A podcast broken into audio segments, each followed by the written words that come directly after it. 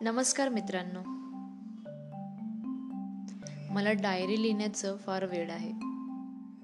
खरं म्हणजे तर मी डायरी लिहायला सुरुवात केली ती दोन हजार नऊ सालापासून. आम्हाला इंग्लिशच्या पुस्तकामध्ये डायरी ऑफ ॲने फ्रँक असं एक पत्र होतं आणि तेव्हापासून मला डायरी लिहिण्याची सवय लागली. आजच्या दिवसामध्ये काय घडलं? आजचा दिवस कसा होता? काय केलं? नवीन काय शिकलो? अशा मी बऱ्याचशा गोष्टी लिहून ठेवायची. म्हणजे मी एक शालेय विद्यार्थी असल्यापासून ते एक शिक्षक होईपर्यंत ही माझी डायरी सातत्याने लिहत राहिले आणि त्यातून बऱ्याचशा गोष्टी शिकायला मिळाल्या. आणि आता तर मी पॉडकास्ट सुद्धा बनवते त्या गोष्टीवर. तर या डायरीच्या ना भरपूर गमती जमती आहेत माझ्याकडे.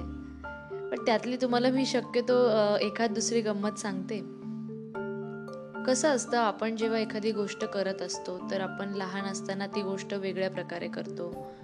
थोडे मोठे झाल्यानंतर आणखीन वेगळ्या प्रकारे करतो आणि आणखीन मोठे झाल्यानंतर वेगळ्याच प्रकारे करतो किंवा करायचंही बंद करून. टाकतो तर डायरी लिहिण्याचा जो प्रकार आहे तो आता समजा दोन हजार नऊ सालापासून ते दोन हजार वीसपर्यंत म्हणजे कुठेतरी दहा वर्ष त्या गोष्टीला पूर्ण झाले.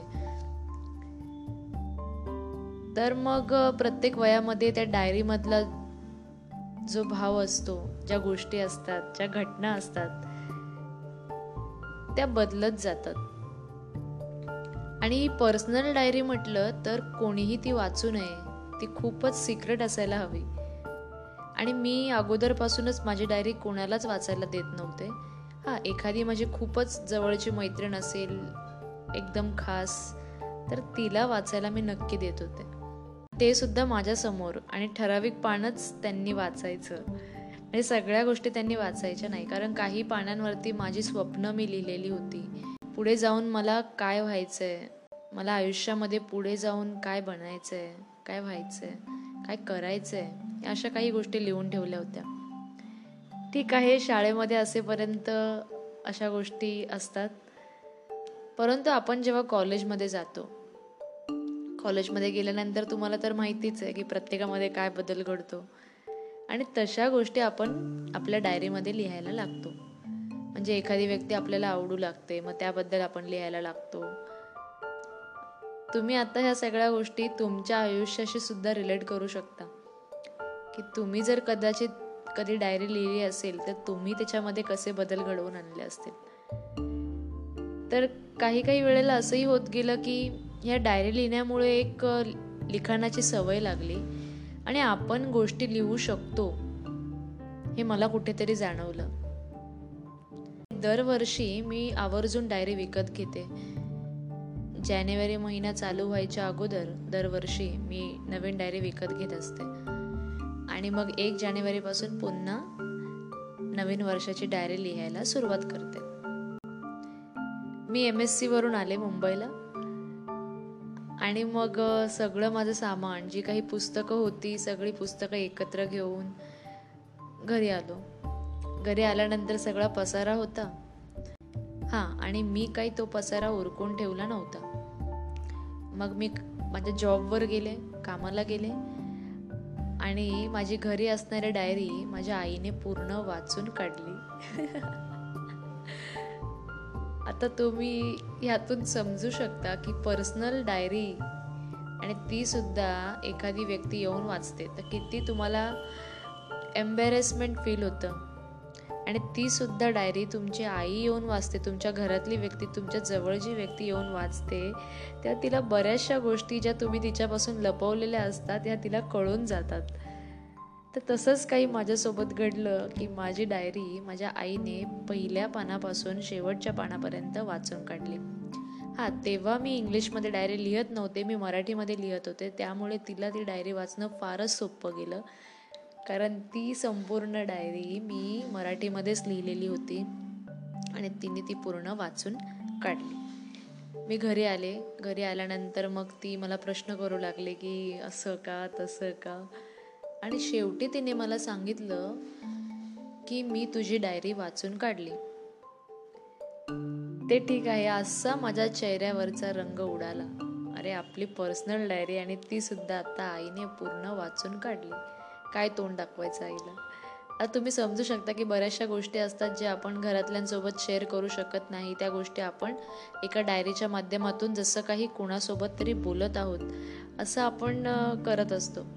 आणि तीच गोष्ट जर पोचते कोणापर्यंत ते सिक्रेट राहत नाही त्या गोष्टी मागचं. तर बऱ्याचशा गोष्टी माझ्या आईला कळाल्या आणि मग ती मला कधी कधी टोमणे मारू लागले त्या गोष्टीवरून. आणि गमती जमतीही होत्या. काही मी चूक केली की आई मला लगेच त्या डायरीमधल्या एखाद्या गोष्टीची आठवण करून द्यायची आणि सांगायची की तू असं केलं होतंस तसं केलं होतंस. तर ती एक खूप गमतीदार गोष्ट आहे माझ्या आयुष्यातली की ही जी डायरी लिहिण्याची सवय मला होती ती आईने डायरी वाचल्यानंतर मी डायरी लिहायचं बंद केलं. डायरी लिहायचं बंद केलं म्हणजे इतर कोणत्याही गोष्टी डायरीमध्ये लिहिण्याचं बंद केलं. फक्त आजच्या दिवसामध्ये काय काम केलं? आणि त्यातून मला काय शिकायला मिळालं? आणि काही इम्पॉर्टंट गोष्टी असतील तर त्या मी लिहिल्या. बाकी इतर भावनात्मक गोष्ट असं काही मी त्यामध्ये लिहिलेलं नाही आहे तर सांगायचा मुद्दा असाच आहे की डायरी लिहावी प्रत्येकाने पण ती खूप लपवून ठेवा की ती कोणाला सापडली नाही पाहिजे. आता तर लॉक असणाऱ्या डायऱ्यासुद्धा आहेत मार्केटमध्ये. त्याच तुम्ही घेऊ शकता. जेणेकरून ते लॉक फक्त तुम्हीच उघडू शकता. प्रत्येकाने डायरी लिहावी आयुष्यात कधी ना कधीतरी. कारण ह्यातून बऱ्याचशा गोष्टी घडतात. सर्वात प्रथम तुमच्या डोक्यातले विचार तुम्हाला एका पानावरती मांडता येतात.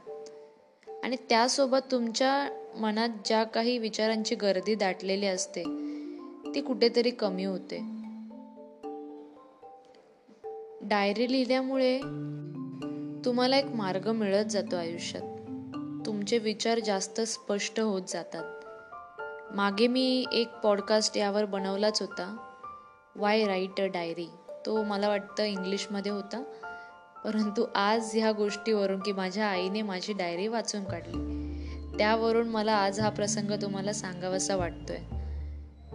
कदाचित तुमच्या आयुष्यामध्ये तुम्हाला भेटलेला प्रत्येक व्यक्ती हा तुमच्यासोबत शेवटपर्यंत नसेल. आणि तुमच्या मनातलं तुम्हाला सांगायचं असेल कुणाला तर तुम्ही कोणाला सांगणार?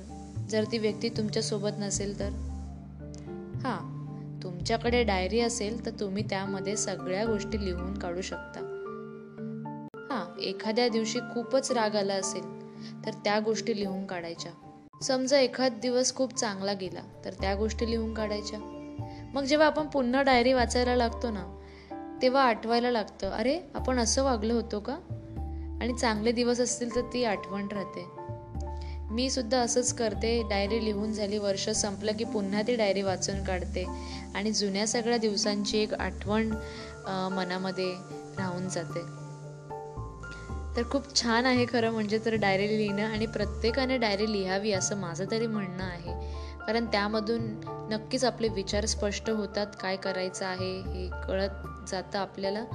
आणि एक काळजी मात्र प्रत्येकाने घ्यायची आहे ही पर्सनल डायरी असते. त्यामुळे ती कुठेतरी लपवून ठेवा कोणाला सापडली नाही पाहिजे. हां कोणाला सापडली नाही पाहिजे म्हणजे निदान तुम्हाला तरी ती सापडायला हवी. अशा ठिकाणी ठेवा.